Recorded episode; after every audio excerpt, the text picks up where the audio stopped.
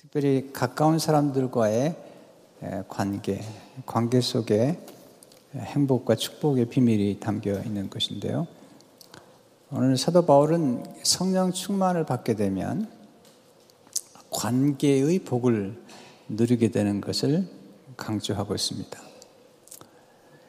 바울은 에베소서와 골로새서를 썼습니다. 근데 이게 쌍둥이 서신이라고 그러는데요. 근데 성령 충만 후에 그 아내와 남편과 어떤 관계를 맺을 것인지 에베소서에 기록되어 있고 골로새서는 성령 충만이라는 말씀 대신에 말씀 충만이라고 표현을 하고 있습니다. 골로새 3장 16절에 보면 그리스도의 말씀이 너희 속에 풍성히 거하여 모든 지혜로 피차 가르치며 권면하고 시와 찬송과 신령한 노래를 부르며 감사하는 마음으로 하나님을 찬양하고 하나님 말씀이 풍성히 거하고 성령 충만할 때 어, 지혜가 생기고 또 관계의 변화가 일어난다는 사실을 강조하죠. 그래서 오늘 본문 말씀 골로새 3장 18절 19절 말씀을 함께 같이 읽어보겠습니다. 시작. 아내들아 남편에게 복종하라. 이는 주 안에서 마땅하니라. 남편들은 아내를 사랑하며 괴롭게 하지 말라. 근데 이렇게 놀라운 그 권면의 말씀은 먼저 아, 복음 안에 담긴 성삼위 하나님의 관계 속에서 먼저 이루어지고 그 안에서 또한 남편과 아내 또 가까운 사람들과의 관계가 주어지는 것을 보게 됩니다. 그래서 먼저 저는 첫째로 함께 나누고 싶은 말씀은 성삼위 하나님으로부터 관계를 통한 행복의 원리를 배우는 것이 지혜인 것입니다. 어떤 관계든지 오래 가는 건 대단히 놀라운 것입니다. 어, 결혼 후에 부부가 30년, 50년을 같이 지낸다는 것은 어, 하나님의 은혜일 뿐만 아니라 어, 굉장한 노력이 필요하고 헌신이 필요했다는 것을 알게 됩니다. 또 이렇게 동업하는 관계들 있는데요. 그 동업이 지속되는 것은 아주 어렵습니다. 음, 최근에 장경직 교수님 오셔서 그 교수님과 함께 교제하는 분들을 좀 같이 만나게 됐는데 한 25년, 30년을 동업하는 거 계시는 거예요. 주로 이렇게 99 센트 그 회사 그런 이제 가게에다가 물건을 이렇게 이통하는 분들인데 네, 궁금했어요. 어떻게 가능하죠? 네. 근데 서로를 그렇게 존경하고 칭찬하는 거예요. 네. 아, 저는 어떤 관계가 지속되거나 또 관계를 지속함으로 행복을 누리거나 잘 되는 분들을 만나게 되면 주로 질문을 합니다. 어떻게 가능하죠? 이게. 근데 진짜 영원한 관계 안에서 행복을 누리는 분이 계신데 하나님이시죠. 성부와 성자와 성령 하나님이 영원한 관계 속에서 깨어지지 아니하시고 이렇게 친교와 우정을 나누시면서 위대한 일들을 창조와 구속의 위대한 일들을 이루시고 지금도 우리를 보호하시는 것들을 보게 됩니다. 비밀이 뭘까? 네 가지로 압축해 볼 수 있는데요. 첫째로 성삼의 하나님은 서로를 존귀히 여기십니다. 존중의 원리입니다. 존귀라는 말은 상대방을 귀중히 여기는 것입니다. 아, 이게 소중히 여기는 것이죠. 또 존귀에서 존중이 나오고요. 또 존중에서 존경이 나오는 것입니다. 성경 보면 하나님 아버지와 그의 아들 예수님과 성령님께서 서로를 존귀 여기시는 거예요. 하나님 아버지는 아들을 존귀 여기셔서 아들에게 창조의 일을 맡기시고 또 창조의 일보다 정말 더 어려운 구속의 일을 맡기셨습니다. 아들 대신 예수님은 하나님 아버지를 아주 존귀 여기시고 하나님의 뜻을 이루어 가시면서 그리고 하나님을 경외하는 것을 보게 됩니다. 뿐만 아니라 예수님은 성령님을 자꾸 높여드리시죠.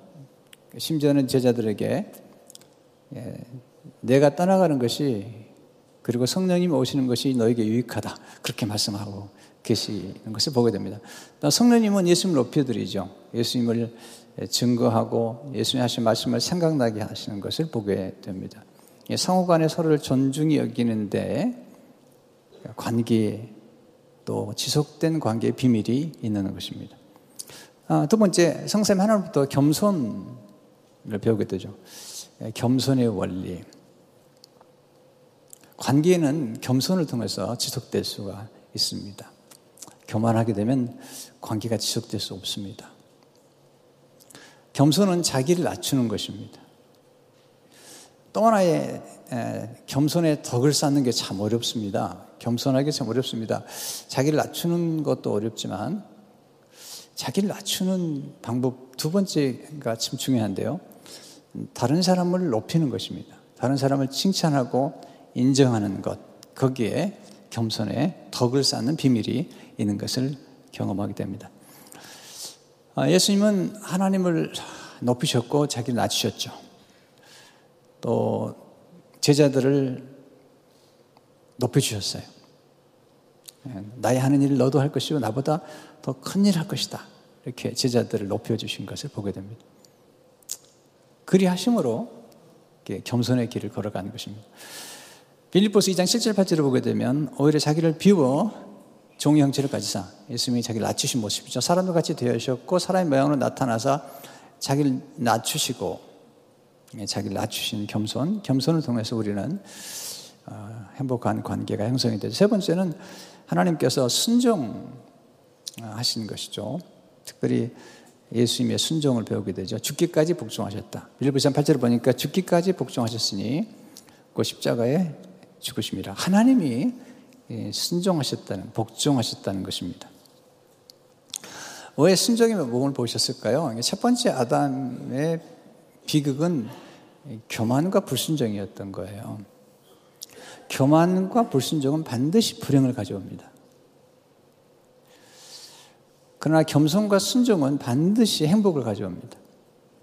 예수님께서 우리에게 오셔서 보여주신 것은 겸손과 순종이죠. 로마서 19절에 보게 되면 한 사람이 순종하지 아니므로 많은 사람이 죄 있는 것 같이 한 사람이 순종하심으로 많은 사람이 의인이 되리라. 예수님의 순종 때문에 우리가 구원을 받았고 말할 수 없는 축복을 받게 된 것입니다. 네 번째는 사랑이죠. 성삼위 하나님부터 희생하는 사랑을 배우죠. 사랑의 원리입니다. 성삼위 하나님에 대한 진리를 깨닫는 것이 참 어렵습니다. 한 하나님이신데 아, 거기에 세 위격이 있으시다. 예, 성부 하나님이 계시고요. 성자 예수님 계시고 성령 하나님 계시는 거죠. 근데 성삼위 하나님이 하나님이 성부와 성자와 성령으로 함께 계신다는 사실을 보여줄 수 있는 가장 중요한 진리는 사랑에 있습니다. 하나님은 사랑이시다. 왜냐하면 사랑은 혼자 할 수는 없는 겁니다. 사랑은 반드시 대상이 있고 또 사랑은 주고받는 것이기 때문에 성삼위 하나님이 서로 사랑을 주고받으신 것입니다. 네, 하나님의 사랑의 특징은 희생이 있습니다. 아들을 내어주시고 희생하시고 또 예수님도 우리를 위해서 목숨을 버리신 그 사랑에 있는 것입니다. 그러니까 이 네 가지 원리를 우리가 잘 터득하게 되면 하나님부터 배워서 터득하게 되면 우리의 관계가 아름다워지고 행복해지고 또 유지되고 지속되는 것들을 우리가 경험할 수가 있습니다. 이 네 가지 원리를 배워서만 되는 게 아니고요. 익히고 또 실천해야 됩니다. 왜냐하면 이 네 가지 원리나 성품이라는 것은 우리의 본성과는 다른 것입니다. 아담으로 말미암은 본성은 교만과 불순종이죠. 그리고 네, 이기적인 것입니다. 그러니까 비본성적인 하나님의 성품을 본성으로 만들기 위해서는 거기에는 성령의 도우심과 함께 훈련, 과 또 그 성품을 익히는 반복적인 습관이 필요한 것입니다. 자, 이런 기초 안에 놓고 저는 어떤 일이든지 뭔가 좋은 원리가 나오거나 또 누가 행복하거나 또는 감사가 넘치거나 또는 관계가 오래 가거나 이럴 경우는 늘 보는 게 뭐냐면 그 근원을 살피는 것입니다. 근원을. 그래서 오늘 이 남, 그 아, 남편과 아내 사이에 좋은 관계, 행복한 관계를 형성하기 위한 그 근원으로부터 우리는 올라갔는데 그것은 성삼의 하나님께서 배우는 것입니다. 자, 그렇다면 오늘 두 번째는 하나님은 복된 관계를 통해서 우리를 행복하게 하신다는 것입니다. 우리 예수 믿게 되면 새로운 관계 속에 들어가는데 예수님이 우리의 신랑이 되시고 우리는 신부로서 교회가 되었다는 사실입니다. 그래서 남편과 아내의 관계를 성경은 신랑과 신부의 관계로 묘사하고 있는 것을 보게 됩니다. 그러면 이렇게 가까운 사람들끼리 사랑하는 게 어렵습니다. 멀리 있는 사람을 사랑하는 것도 물론 어렵겠지만 어, 멀리 가서 뭐 한두 주 이렇게 사랑을 표현하는 것도 굉장히 중요하긴 해요. 그러나 어, 그건 가능할 뿐만 아니라 힘들지 않습니다. 근데 가장 가까이 있는 가족들과 또 부모와 자녀 사이에 또 직장 동료 사이에 또는 교회 성도 사이에 가장 가까이 있는 사람들끼리 서로 사랑을 나눈다는 것은 굉장히 놀라운 그런 그 기술과 지혜와 또는 연습이 필요한 것입니다. 그 연습이라는 것을 나쁘게 생각하시면 안 됩니다. 탁월한 연주자들이 그런 놀라운 재능을 받았지만 연습하지 않으면 이루, 지 못하잖아요. 언어도 연습하는 게 중요하고요. 뭔가를 이렇게 유통하는 것, 내가 받은 것들을, 배운 것들을 이렇게 나눈다는 게 참 어려운 것 같아요. 자, 제가 오늘 여러분들 설교를 제가 하지만 오늘 설교를 듣고 돌아가면서 오늘 배운 것이 뭔지를 아마 한 3일 정도 후에 제가 물어보면 기억하시는 분이 얼마나 되실지 좀 궁금해요. 네. 그러니까 뭔가를 내가 배웠지만 내가 아, 기억하지 못하고 실천하지 않고 그리고 남에게 전수할 수 없다면 어려운 것입니다. 네. 아, 이번에 장경식 교수님 오셨는데 장 교수님의 옛날 책 제목을 제가 전수하는 중에 그것도 어렵더라고요. 그분의 책 제목이 개나리도 근심하지 않는다인데 그 책을 소개하는 중에 제가 개구리도 근심하지 않는다. 라고 소개를 한 거죠. 그 짧은 한 문장을 옮기는 게 어려운 거예요. 그랬더니 장 교수님 웃으시면서 그러더라고요.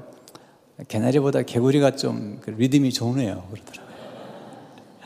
아, 우리가 배운 것들을 우리가 기억하는 것도 어렵지만 그것을 실천하는 것은 어렵죠. 근데 배운 걸 실천하게 되면 더 기억하게 되는 것이죠. 두 가지 특별히 얘기하는데 첫째 아내가 남편에게 순종하는 것이 행복의 비결이라는 것입니다. 18절 말씀 우리 아내들만 읽어보겠습니다. 여자 여자분들만 읽어보겠습니다. 시작. 아내들아 남편에게 복종하라. 이는 주 안에서 마땅하니라. 아내들이 제일 싫어하는 말씀. 이것은 성경에서 딱 잘라내고 싶은 말씀입니다. 아주 불편해하는 말씀. 특별히 요즘 젊은 사람들에게 이 말씀은 아주 질색을 하는 말씀이에요. 복종이라니요. 이렇게.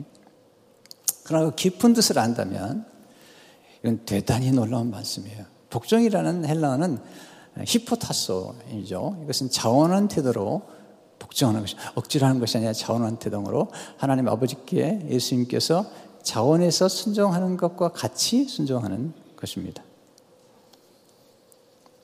아내들이 남편에게 순종하는 수 있는 비결은 사실은 아내들이 하나님께 순종할 때만이 가능합니다. 하나님의 말씀 앞에 내가 순종해 본 경험이 있는 아내들이 가능한 것입니다. 곧 순종을 통해서 내 삶 속에 혜택을 누려야 됩니다. 혜택을. 아, 이렇게 순종하니까 참 좋았다. 성경 보게 되면 이 순종은 축복의 비밀입니다. 그래서 아내들에게 순종하라는 것은 이 복이 아내를 통해서 남편에게 흘러가기 때문이에요. 그래서 아내들이 하나님 앞에 순종하고 남편에게 순종할 때 그것이 흘러가는 것이죠. 또 순종할 때 쓰임받는 비결입니다. 이렇게 자꾸 거역하고 또 이렇게 직장에 가서도 사장님 말씀도 안 듣고 그냥 사장 우습게 여기고 뒤에서 가십하고 쓰임 받지 못합니다. 실력만 가지고 쓰임 받는 게 아닙니다. 놀라운 사실은 75%는 실력이 아니라 관계에서 쓰임 받는다는 것입니다. 통계로 나옵니다. 25% 정도가 실력이고요. 75%는 관계에 속한 것입니다. 또 순종하면 사랑을 받게 되어 있습니다. 순종은 평강의 비결입니다. 불순종하고 반역하면서 평강을 누리기는 어렵습니다. 순종은 거룩에 이르는 비결입니다. 순종하지 않고 어떻게 거룩하겠어요? 또한 순종은 행복의 비결이죠. 근데 제가 경험한 순종의 비밀 중에, 비결 중에 하나는 지혜를 얻는 것입니다. 저는 제 멘토들이나 또는 훌륭한 분들 만나면 질문하고 경청합니다. 원래 순종이란 말의 뜻은 청종하는 것입니다. 네, 청종. 잘 듣는 것입니다. 듣기 위해서는 아주 겸손해야 됩니다. 아주 겸손해야 됩니다. 왜냐하면 이 들음은 곧 배움이기 때문입니다.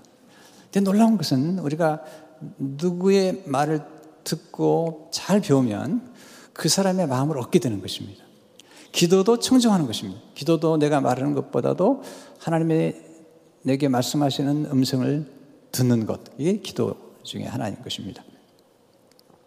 가장 중요한 것은 우리가 하나님의 약속의 말씀이나 축복의 말씀을 받았다 할지라도 그 축복의 말씀에 순종하지 않는다면 그 말씀을 실천하지 않는다면 그 말씀이 내게 내게 능력으로 나타나지 않는 것입니다. 구하라 그러면 내게 주실 것이요. 찾으라 그러면 찾을 것이요. 문을 들이라 그러면 내게 열릴 것이라는 약속의 말씀이 있는데 기도하지 않으면 그 약속의 말씀을 내가 경험할 수 없는 것이죠. 아브라함이 굉장히 축복의 약속을 많이 받았죠. 부르셔서 75세 부르셔서 내가 네게 시산 땅으로 가라. 그러면 내 너로 큰 민족을 이루게 하겠고 내 이름을 창대케 하겠고 내가 너로 복의 근원, 복덩어리가 되게 하겠다. 그리고 너로 말미암아서 모든 민족이 복을 받을 거라고 하는 약속의 말씀 주셨죠. 그러나 그 약속의 말씀을 받았지만 만약에 하나님이 지시한 땅으로 순종해서 가지 않았다면 그 약속은 아브라함의 생애 가운데 결코 전개되지 않습니다. 근데 그가 순종했기 때문에 그의 삶 속에 놀라운 축복들이 쫙 전개가 되는 것입니다. 네.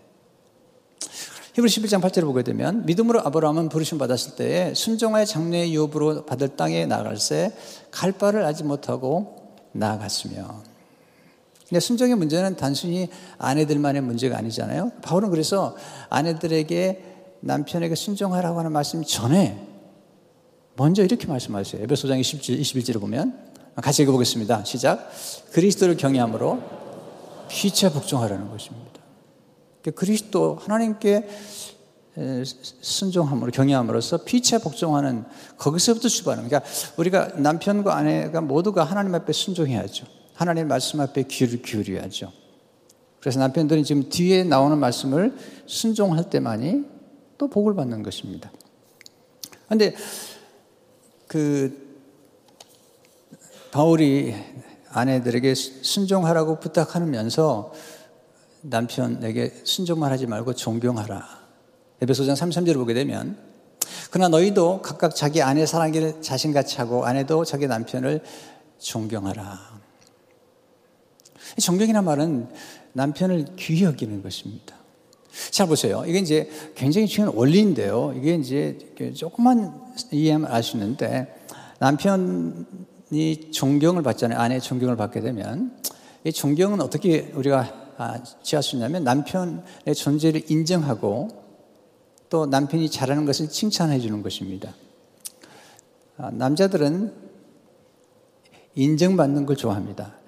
남자들은 아내가 조언하는 걸 싫어합니다. 그러니까 보세요. 우리가 이제 결혼 생활을 수십 년 하고도요. 이 남자의 언어와 여자의 언어를 잘 모릅니다. 예. 여자는 누군가가 조언해주면 사랑으로 느낍니다. 그러나 남자는 누군가가 조언을 부탁하기 전에 조언하면 아주 기분이 나쁩니다. 네. 근데 아내의 인정과 칭찬과 존중을 받게 되면 남편들에게는 자존감이 높아집니다. 이 자존감이 굉장히 중요합니다. 열등감을 갖게 되면 사람이 너그럽지 않습니다. 그런데 아, 자존감이 높아지고 그리고 아, 아내의 존경을 받게 되거나 인정을 받게 되면 굉장히 예, 밖에 나가서 놀라운 일들을 전개하기 시작하죠. 근데 원래는 간단합니다. 가장 가까이 있는 사람이 행복하거나 축복을 받아야지 그 축복이 내게 오는 것입니다. 자, 아내가 남편을 잘 내조하고 남편을 잘 키우면 남편이 잘 성장하게 되고 어, 역할을 잘하게 되면 그 모든 것들은 혜택은 아내가 누리게 되어 있습니다. 그렇기 때문에 이 관계에 있어서 굉장히 중요한 것이죠. 그래서 아내가 하나님 앞에 순종하게 되고 순종하게 되면 그 모든 축복이 아내를 통해서 들어갈 뿐만 아니라 또 남편이 아, 아내의 인정과 이런 칭찬과 존경을 받게 되면 그냥 스토리가 달라지는 것입니다. 두 번째, 남편이 아내를 사랑하는 것이 행복의 비결입니다. 19절 말씀, 우리 남자들만 읽어보겠습니다. 시작. 남편들아, 아내를 사랑하며 괴롭게 하지 말라. 여기서 사랑이란 말은 아가페적 사랑입니다. 근데 사실 이 말씀은요, 그 당시의 문화, 그 당시 유대 문화와 헬라 문화적 배경에 의하면 이것은 엄청난 혁명적인 얘기라는 거예요. 왜냐하면 그 당시에 남성 위주의 사회입니다. 모든 법적인 권리는 여자에게 없습니다. 남자들은 언제나 이혼할 수 있었어요. 네. 빵만 좀 더 새카맣게 태워도 이혼의 사유가 됐습니다. 그리고 이 족보에 어, 여인들 이름은 거의 들어가지 않습니다. 바클레이라는 주석가는 그 당시 문화적 배경을 이렇게 설명하죠. 유대 율법에 의하면 여자는 하나의 물건이었다. 이 부인들은 남편의 소유물이었다. 집이나 가축이나 여러 가지 물건과 같은 것이었다. 부인들에게는 법적 권리가 하나도 없었다. 그러나 여기 그리스도교에 있어서 우리들은 처음으로 상호 의무에 의한 윤리를 가지는 것이다. 그러니까 헬라 문화나 유대 문화는 서로 서로를 존경하는 그런 문화가 아닙니다. 네. 근데 복음 안에서 예수님 오시면서 우리를 신부로 삼으시고 신부된 우리에서 희생하시고 신부를 존귀 여기시는 어, 신부를 아주 보배롭게 여기시는 그걸 통해서 상호 관계 안에서의 예, 서로 사랑하는 게 나타나는 것입니다. 이건 대단히 놀라운 것입니다. 우리가 복음이라는 게 얼마나 위대하고 놀라운지 모릅니다. 이 복음은 정말 대단한 것입니다. 예수 그리스도께서 우리 우리가 예수님을 믿음으로 복음 안에서 남자와 여자가 하나가 되었다. 뿐만 아니라 여인들이 남편에게 얼마나 사랑스러운 존재로 그리고 아주 소중한 존재인가를 설명하고 있는 것입니다. 그러면서 예수님이 신부되는 교회를 위해서 자기 몸을 내어준 것처럼 남편들은 아내를 위해서 희생하라는 것입니다. 자, 순종하는 게 쉬울까요? 아니면 희생하는 게 쉬울까요? 네. 둘 다 어려운 것입니다. 에베소 5장 25절 17절을 보게 되면 남편들 아내 사랑하기를 그리스도께서 교회를 사랑하시고 그 교회를 위하여 자신을 주신 같이 하라. 이는 곧 물로 씻어 말씀으로 깨끗하게 하사 거룩하게 하시고 자기 앞에 영광스러운 교회로 세우사 티나 주름 잡힌 것이나 이런 것들이 없이 거룩하고 흠이 없게 하려 하심이라. 그러니까 남편의 사랑은 아내를 빛나게 만들어줘야 됩니다. 아, 아내의 얼굴이 어둡다. 이것은 문제가 있는 것입니다. 남편들에게 문제가 있는 것입니다. 아내의 얼굴의 표정과 얼굴의 밝음은 남편의 사랑의 결과인 것입니다. 잘 보호, 보호하라는 것입니다. 남편이 아내가 얼마나 어려운 걸 알아는 것입니다. 남편, 아내가 얼마나 힘든가를 알아주라는 것이죠. 29절을 보게 되면 누구든지 언제나 자기 육체를 묘하지 않고 오직 양육하여 보호하기를 그리스도께서 그 양과 같이 하나니 특별히 괴롭히지, 괴롭, 괴롭게 하지 말라는 거죠. 19절에 보시면 남편들 아내를 사랑하며 괴롭게 하지 말라. 괴롭게 하지 말라. 이 무슨 뜻일까요? 괴롭게 하지 말라는 헬라어는 피크라이노인데 한이 맺히게 하지 말라는 겁니다. 비참하게 만들지 말라는 거야. 환하게 만들지 말라는 뜻입니다. 여러분, 아내가 언제 비참해지죠? 남편이 무시할 때죠. 자기의 존재와 역할을 소중히 여겨주지 않을 때. 함부로 돼야 할 때. 아내가 얼마나 힘든지를 몰라줄 때. 특별히 이제 저희 어머니도 제가 제 어머니하고 제 아내하고 이제 한 17년 같이 살았지 않습니까? 어, 그럴 때 남편의 역할이 굉장히 중요합니다. 시어머니냐 아니면 아내냐. 네, 이 고부간의 문제는 어려운 것입니다. 네. 고부간의 문제는 고부라는 글자가 거꾸로 끝날 때 끝난다는 것이죠. 고부가 부구가 될 때 끝난다는 거. 오직하면 이 며느리들은 네, 시편을 안 읽는데요. 이 시자 들어가는 건 다 싫다는 거예요. 네.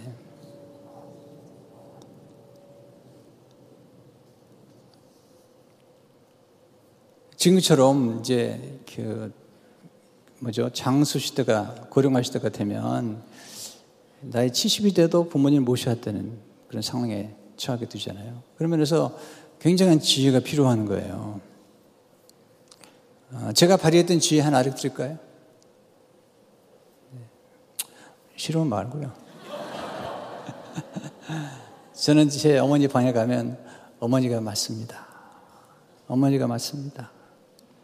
무릎 꿇고 어머니가 맞습니다. 제 아내 방에 가면 당신이 맞습니다.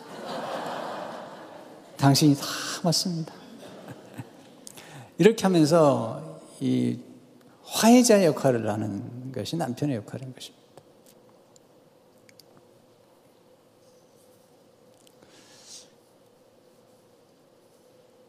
폭언하고 통력을 하고 쉽게 짜증을 내고 아내가 최선을 다했는데 비웃을 때 이게 비참하게 만드는 겁니다. 여러분 아내들은 보니까 음식을 할 때 최선을 다하는 것 같아요. 오늘 아침에도 제 아내가 최선을 다해서 내놨는데 네 그래요. 그런데 제가 밥 먹고 나서 뭐 최고라고 네 집밥이 최고라고 이렇게 얘기를 해요. 진짜 최고라고 생각해요. 아, 그렇지 않으면 저녁 밥을 어떻게 얻어먹겠습니까? 네. 여보, 이것을 음식이라고 해왔어. 우리 어머니는 안 그랬어. 엄마하고 살라고요, 그럼. 그렇게 되는 게 아닙니다. 여러분, 뭔가 내놓을 때는요, 최선을 다하는 겁니다. 여러분, 제 설교가 오늘 마음에 안 드십니까? 여러분, 제가 최선을 다하는 겁니다. 최선을 다하고 있는 겁니다, 제가. 정말로. 한 주간 정도가 아니라 지금 몇 주간 동안, 어, 지난주에 집회를 갔다 왔기 때문에 몇 주간 동안 이 말씀 묵상하고 연구하고 공부해서 지금 내놓는 것입니다. 그래서 오늘 억지로라도 은혜를 받으셔야 됩니다.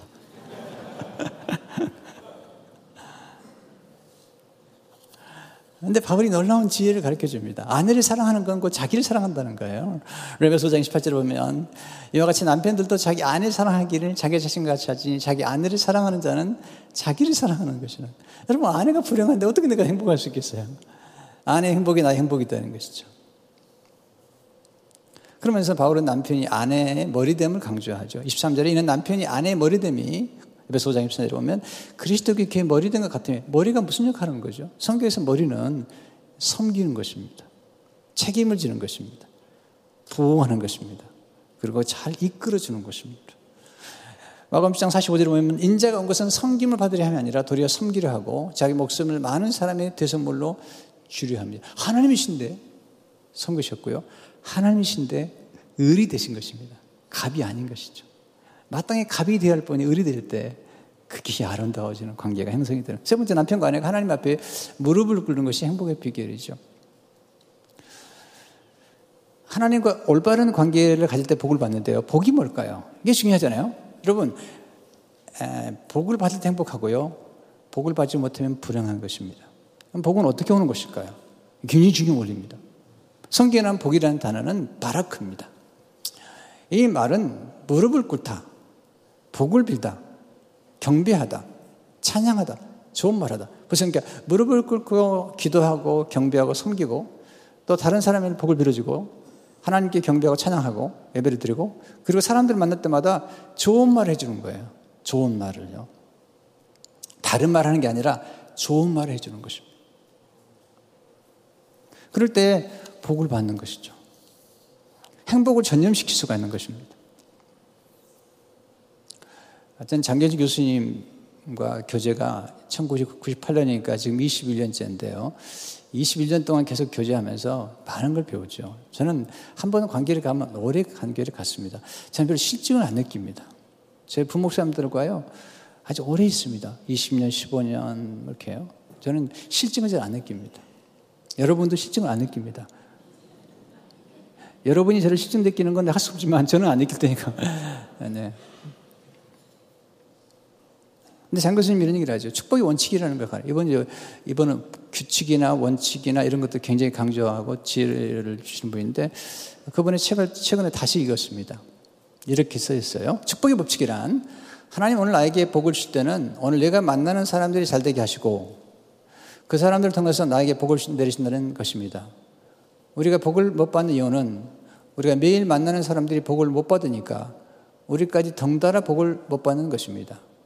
그러므로 복을 받기 원한다면 밤에 잠자리에 들기 전 오늘 만난 사람들을 손꼽아 보면서 그들이 잘 되도록 복을 빌고 내일 만날 사람들을 축복해야 합니다.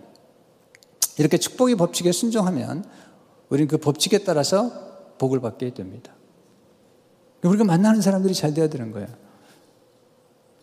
그러면서 본인이 한때 불행하게 살았던 아, 아주 비참하게 살았던 한때를 기억하면서 이렇게 기록하고 있습니다. 대체로 내가 복을 받지 못한 이유는 내가 매일 만나는 사람들이 복을 받지 못했기 때문입니다. 저는 청년 때에 인생의 무의미에 대한 문제 때문에 정신적으로 많이 힘들고 방황했습니다. 그런데 생각해 보니 제가 그때 복을 못 받은 이유는 제 근처에 있는 사람들이 다 복을 못 받았기 때문입니다. 그때 저와 친구들은 서로 흩어졌을 때는 각자 인생이 얼마나 비참한지를 간증하면서 살았습니다. 그리고 우리는 이 모든 것이 역사와 사회 때문에 간헐적으로 대모하면서 집에 가서는 부모님께 불평하면서 세월을 다 허비했습니다. 그런 가운데 제 주변에 복의 통로가 되는 사람들을 만남으로써 인생의 새로운 전기가 온 것입니다. 이 모든 경험을 통해서 저는 성경 속에 있는 축복의 법칙을 점점 깨닫게 된 것입니다. 저도 마찬가지입니다. 제 부모님이 두 분다 섬분이세요. 그래서 어머니는 초등학교를 나오셨어요. 그 당시 초등학교만 나와도 괜찮았어요. 네. 제 아버님은 학력에 대해서 한 번도 얘기한 적이 없어요.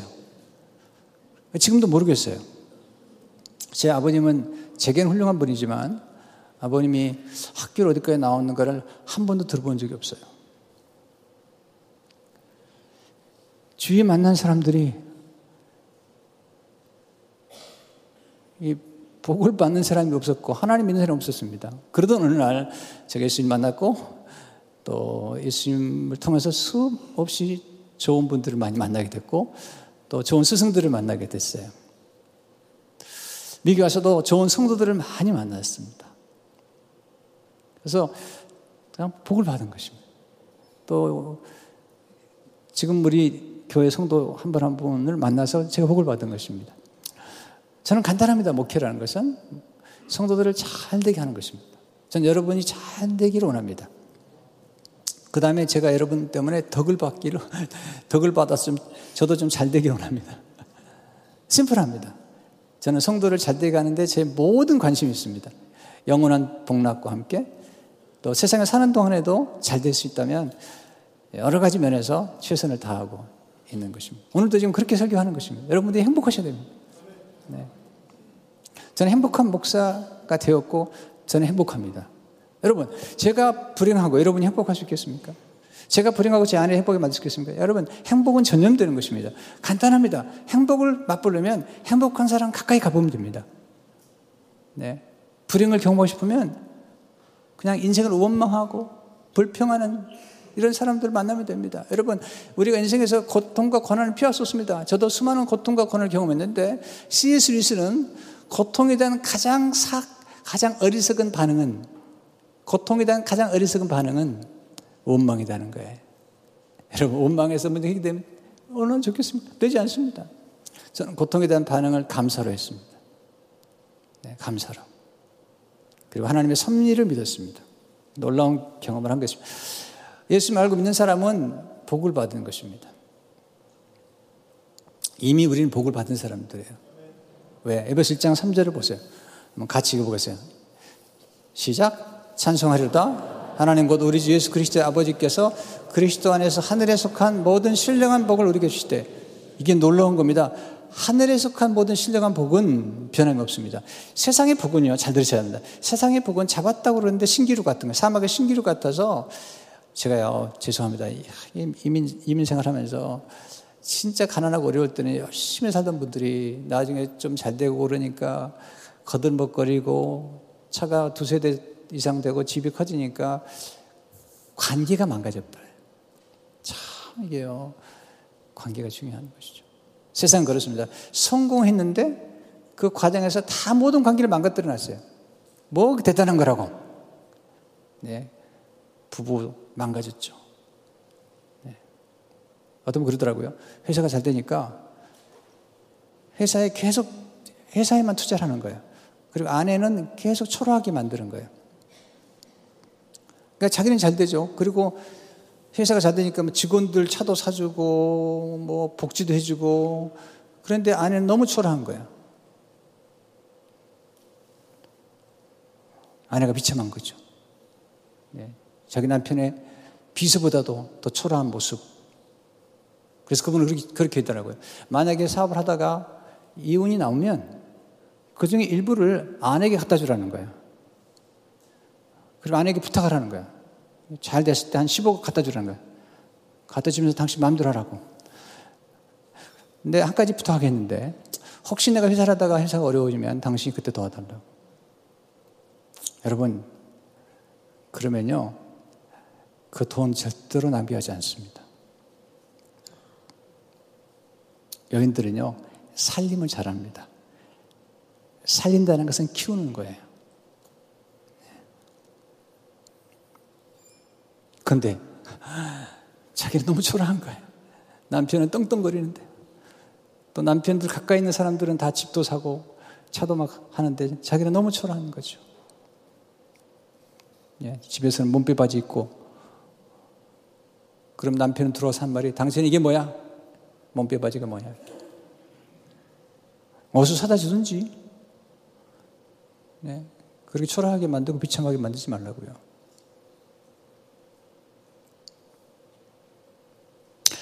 관계가 잘 돼야 되는 거예요. 네. 어, 먼저 아내가 행복해야지. 남편도 아내가 또 넉넉해야지 남편에 대한 칭찬도 되지 말이지. 여러분 순종이라는 게 얼마나 중요한지 보죠. 근데 관계가 중요한데 우리가 중요한 것도 하나는 뭐냐면 우리가 뭔가 잘 됐을 때 그 공을 자꾸 나눠줘야 됩니다. 유통해 내가 잘 됐을 때 갖고 있으면 안 됩니다. 여러분 권력도 가지고 있잖아요. 반드시 죽습니다.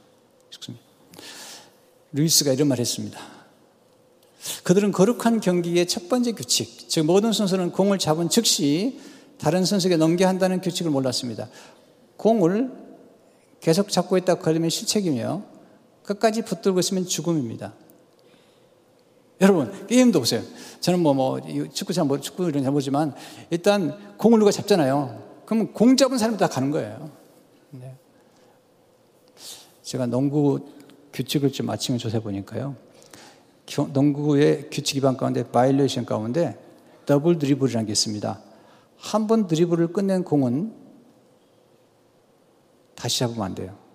반드시 슛하거나 패스를 해줘야 되는 거예요. 또 상대팀의 paint zone 안에서는 공을 잡고 3초 이상 넘기면 안 돼요. 그러니까 아, 공을 자꾸 돌린다는 건 의미하냐면 이런 거예요. 우리가 뭔가 잘 됐잖아요. 그러면 그 잘 되게 했던 그 원이 있는 거죠. 남편이 잘 됐습니까? 여러분, 아내 때문에 잘 된 거예요. 아내 기도와 아내의 격려와 아내가 살림을 잘해주면 잘 된 거죠. 그러면 공을 아내한테 도는 겁니다. 당신 덕분이에요. 또 아내가 행복하면, 아, 당신, 남편, 당신 덕분이야. 또 하나님께 영광, 하나님, 하나님 돌립니다. 하나님, 하나님께 영광을 돌리고, 이렇게. 이게 공을 돌릴 줄 알아야 되는데, 이거 공을 안 들이면 안 돼요. 여러분, 세상 그렇게 보고 모르십니까? 그 권력을 잡으면 그 나중에 끝까지 잡, 끝까지 권력을 잡으려는 사람 죽는 거예요. 네, 공을 넘겨야 되는 거예요. 네. 끝까지 해먹으려고? 다 죽는 겁니다. 돈도 그냥 집착하면 죽는 겁니다. 얼마 전에 신문에 깜짝 놀랐습니다. 진짜 부자입니다, 미국에. 근데 아들하고 용돈 싸움 하다가 아들이 아버지를 총으로 쏴 죽였습니다. 그놈의 돈이 뭐길래? 그냥 족벌이지. 예. 공은 넘겨주는 거예요. 빨리 패스하는 거죠. 하나님께 공을 그렇게 잘 공을 돌렸던 분들이 요한계시록에 나옵니다. 24 장로. 요한계 4장 10절에 보니까 24 장로들이 보좌에 앉으신 앞에 엎드려 세세토록 사신에게 경배하고 무릎 꿇었죠. 자기의 면류관을 보좌 앞에 던지며 가로되 그냥 하나님이 칭찬해 준 거죠. 훌륭하다고. 면류관을 써준 거죠. 그 면류관을 다시 흘러드리는 거죠. 이 공을요. 하나님 기뻐하시는 거잖아요. 여러분 직장 생활 합니까? 잘 됐습니까? 무조건 사장한테 공을 돌리라고요. 아니면 위에 있는 부장님한테 공을 돌리라고요. 내가 했다 그러면 그땐 죽는 거야. 나가는 거야. 쫓겨나는 거야, 그냥. 요셉 보세요. 요셉은 잘 되는 건 다 바로 이게. 예, 다 바로 이게. 그리고 하나님께. 다니엘도 마찬가지잖아요. 다 하나님께. 요셉이 자주 쓰는 말이 뭐죠? 하나님이 하셨습니다. 다니엘은 하나님이 하십니다. 따라서 보세요. 하나님이 하셨습니다. 하나님이 하십니다. 따라서 보세요. 당신 덕분입니다. 이 관계가 좋은 분들은요, 이 덕분이란 말을 잘 씁니다. 하나님 덕분에, 교회 덕분에, 예수님 덕분에. 이게 잘 되는 길이에요. 성도 여러분, 이제 실천하셔야 됩니다. 예. 오늘 결혼 안 하신 분들은 만나는 분들, 가까이 만난 분들을 칭찬해 드리세요. 잘 되도록 하세요. 저는 뭐 심플합니다. 제 주위 잘 되게, 저 부목사님들 잘 되게 하는데 진짜 노력합니다. 왜냐하면 부목사님들이 행복해야지 내가 행복하죠. 잘 돼야지 내가 행복하잖아요. 네. 그리고 성도님들이 잘 되기를 제가 진짜 소원합니다. 네. 제 아내가 잘 되기를 제가 소원하고. 하나님의 원리라는 것은 굉장히 중요할 뿐만 아니라 우리 삶 속에서 중요한 것입니다. 여러분, 여러분들이 조금 얼굴 갖다 뒀는데 아내가 많이 키웠습니까? 아내에게 공을 돌리셔야 됩니다. 네, 고맙다고, 당신. 네. 그리고 남편이 참 역할을 잘했다면 서로 공을 돌려야 돼. 이런, 이런 가족들이, 그리고 하나님 앞에서 함께 무릎을 꿇고 순종하는 가정들이 잘 되는 것입니다. 성도 여러분, 이 원리를 따라 행, 복하시고 형통하시길 주 이름으로 축원합니다. 주님 감사합니다. 오늘 복음 안에서 우리 삶이 어떻게 풍성한 관계 속에 살아갈 수 있는지 말씀 배웠습니다. 이제 이 말씀을 가까이 있는 가족들에게 가까이 있는 사람들에게 적용할 수 있도록 축복해 주옵소서. 예수 이름으로 기도합니다.